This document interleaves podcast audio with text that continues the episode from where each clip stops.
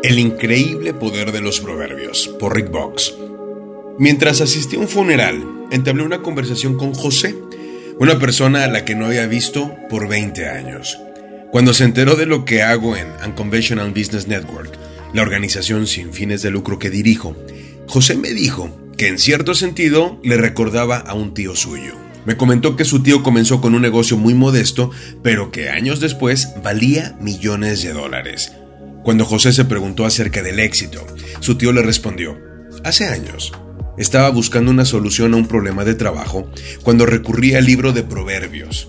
Funcionó tan bien que desde entonces he leído y aplicado un capítulo de Proverbios cada día de mi vida. Mi experiencia con los Proverbios ha sido similar. De hecho, uno de los libros de sabiduría de la Biblia dice eso sobre sí mismo.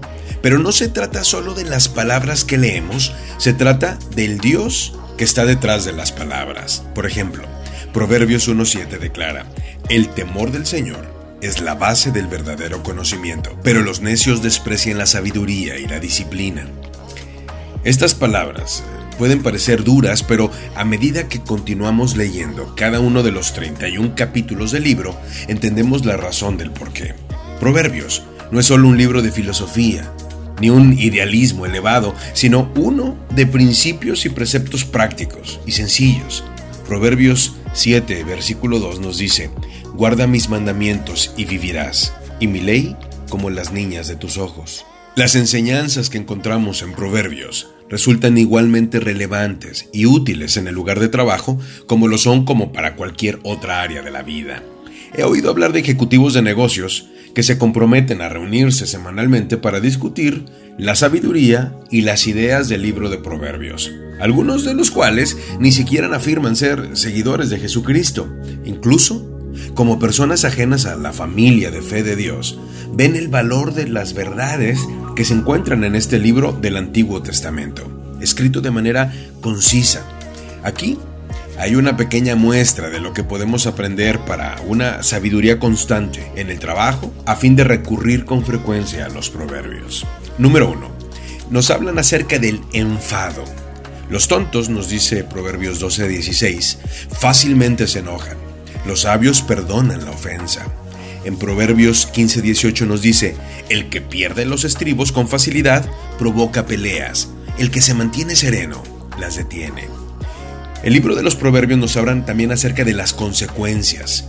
Proverbios 11:21 nos dice, tarde o temprano, el malvado será castigado, pero los justos y los suyos saldrán bien librados. En Proverbios 14:12 nos habla de que hay un camino que al hombre le parece derecho, pero su fin es camino de muerte.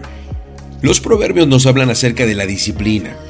Los que aceptan la disciplina van por el camino que lleva la vida, nos dice Proverbios 17 y concluye, pero los que no hacen caso a la corrección se descarrían. Proverbios 13:18 nos dice, el que desprecia la disciplina sufre pobreza y deshonra, el que atiende la corrección recibe grandes honores. El libro de los Proverbios también nos habla acerca de los consejos. Sin liderazgo sabio, la nación se hunde. La seguridad está en tener muchos consejeros, dice Proverbios 11:14. Y en Proverbios 24, versículos 5 y 6 encontramos, es mejor ser sabio que ser fuerte. Es mejor tener ciencia que mucha fuerza. Porque la guerra se hace con buenos planes y la victoria se obtiene con muchos consejos. El libro de Proverbios también nos habla acerca del manejo de finanzas.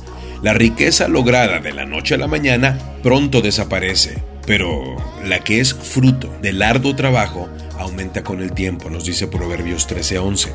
Y Proverbios 22:7 nos dice, el pobre trabaja para el rico, el que pide prestado se hace esclavo del prestamista. Maná de lunes es un servicio a la comunidad de negocios del Comité de Profesionales y Empresarios Cristianos. Contáctanos en www.cbmclatino.com. En España, contáctanos en 3 e